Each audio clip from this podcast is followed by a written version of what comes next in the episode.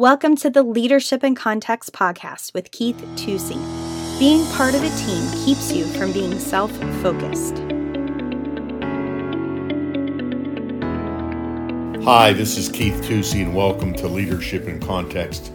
So glad you could be with me today. And for those of you who listen on a regular basis, I just want to thank you. It really makes my time worthwhile to know there are people out there that really are hearing, you know, what I'm trying to share with you, and uh, I take that as an honor. So, so thanks for giving me a few minutes of your time and for uh, being willing to share this with some other folks as well.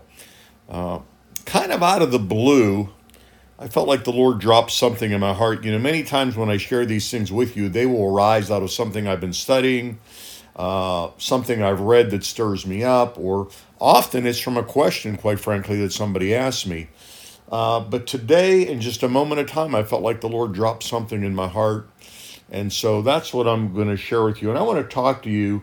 Uh, I'm going to do three three lessons on this actually. So today will be the first.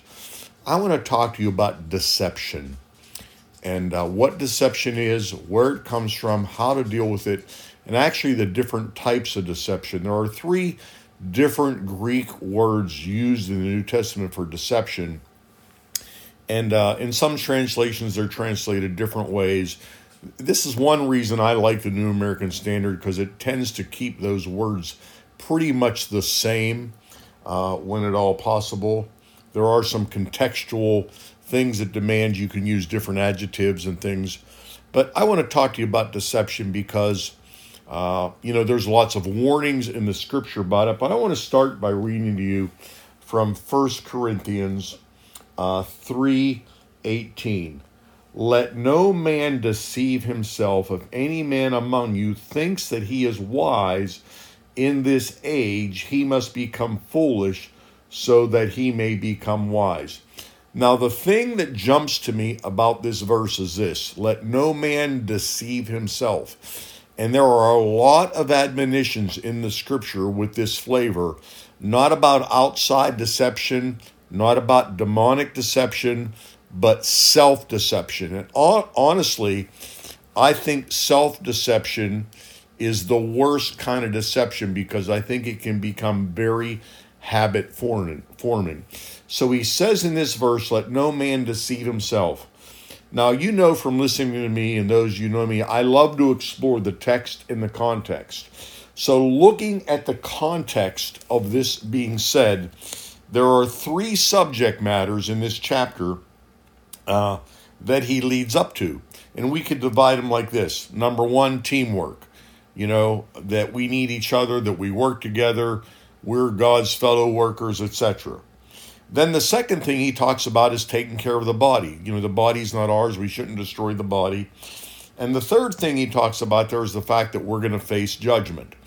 Now, this admonition in 1 Corinthians 3:18 does seem to be rather abrupt and which of those three, or all of those three, that he's particularly targeting here, I'm not particularly sure. It would seem to me that he's talking about end time judgment because he talks about be wise in this age. So there seems to be like a time frame, and the word age just doesn't always mean time frame. It means the context of what's happening currently, which has a time connotation.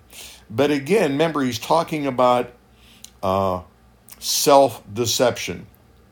Now, this particular word that he uses here is, is the second most time the word is translated from the Greek into deceive or deception. And, and it's a very simple word. It means to beguile or to seduce, to trick or to seduce.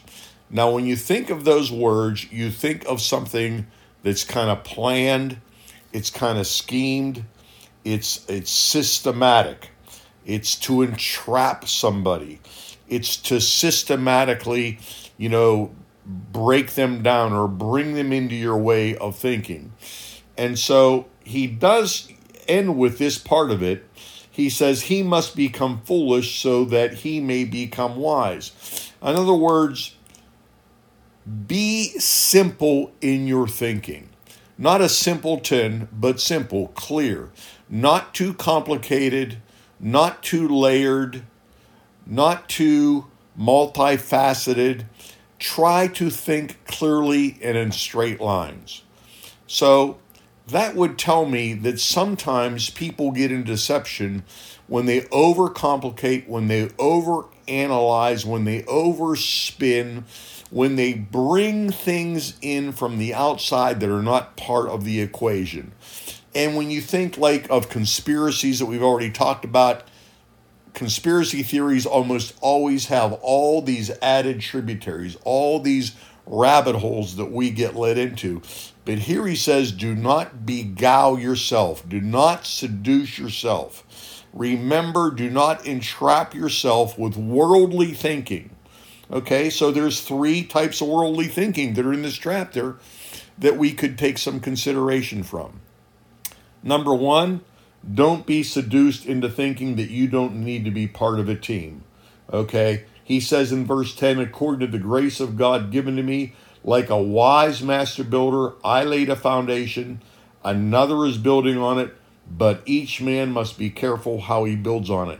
And if you've ever heard me teach on this, I talk about the fact that it's not just teamwork he's talking about here, but generational teamwork. Not just working together at the same time, which obviously is, is accurate, but there's also a connotation of a layer of time here. Okay, so the whole time thing I think is critical in deception. And of course, what's one of the greatest deceptions the Bible speaks of?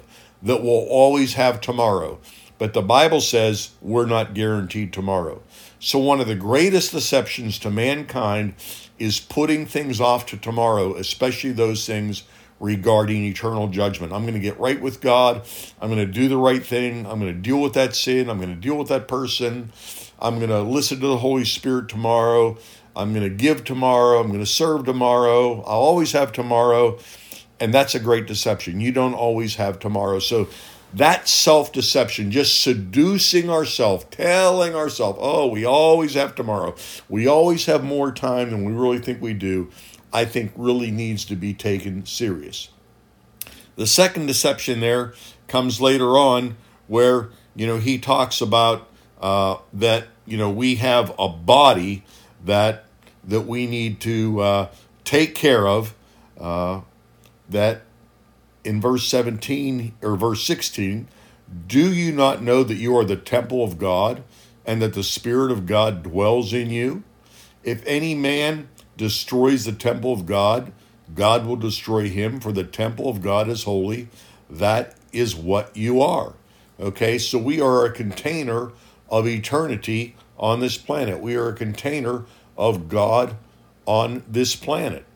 And that is not a random thought because he connects it to the eternal judgment that's found in the verse before that. But it's certainly an admonition that we could take care of that you know our bodies are the one things that we do possess and even at that we certainly can't control uh, everything that happens with our bodies there are things that happen certainly that we do not have any control over but there are many things happen that we do have control over and so I don't know if I'm doing violence to the text here, but if, if I am, forgive me. But I, I won't say, Thus saith the Lord, but I think it's a point still well taken that, you know, as far as our bodies are concerned, our life, our health, our ministry, uh, that we should control what we can control, that we should take serious the gift that God has given us uh, in our body, the sacred nature, I should say, of our body, that we are a triune being. So don't be deceived about that, okay? The third thing we talked about here, or he talks about in the text, is eternal judgment. And he starts in, in verse 13 saying, Each man's work will become evident, for the day will show it, because it will be revealed by fire, and the fire will test the quality of each man's work. If any man's work which he has built on it remains, it will receive reward. If any man's work is burned up, he will suffer loss, and he himself will be saved as yet through fire. And that's what I'm talking about that that eternal aspect of this of this plays into the the issue of being deceived by having time. But here's the thing it says, do not deceive yourself. Do not deceive yourself. Well, people say, well, how don't you do that? Well, obviously, you know, walking in the Spirit, having the Word in your heart. But in this context, it would seem to say that if you're part of a team, if you're part of digging and laboring and watering and harvesting, if you're part of a team, that keeps you from being self focused and ultimately being deceived. These are just some things to consider about deception. But the greatest warning here is do not deceive yourself. It is entirely possible for you to deceive yourself. Romans 7 11 uses the same Greek word. It says we're deceived by sin. So the second way you deceive yourself is by sinning, by not acknowledging that sin, or failing to be honest as to the effect of that sin. It is very sad in charismatic and evangelical circles that when we think of sin, we only think of, well, I can get forgiven of that sin, rather than even if I'm forgiven, there could still be consequences that damage my life, damage my calling, damage my destiny, and damage my future. God is a redeemer, God is a forgiver, but sin does damage us. That's why God hates sin. So that's another way that we deceive ourselves. Hey, this is Keith Tusey. I want to encourage you to really give some consideration and even raise the question with God God, is there anywhere in my life that I am deceiving myself, that I am seducing myself, that I am wearing myself out and beating myself into submission on the installment plan to believe a lie and then act out that lie? Let's walk in truth. Let's walk it out together. Let's hate sin, love righteousness. This is Keith Tusey for Leadership in Context. And I'd like you to share this with somebody who you think it might be a blessing to. Today, Keith had a discussion on deception. We are not to be self deceived. Don't be deceived into thinking that you don't need to be part of a team, take care of your body, or that you have an abundance of time to deal with eternal matters. Thanks for listening this week to another episode of Leadership in Context with Keith Tusey. Join us next week as Keith continues to put leadership truths in the context of the local church. As always, subscribe, like, rate, and share our podcast. For show notes or to ask Keith a question, email podcast at inourpastors.com. If you would like more information, you can check out our website, find us on Facebook, or follow us on Instagram at inourpastors. See you next week.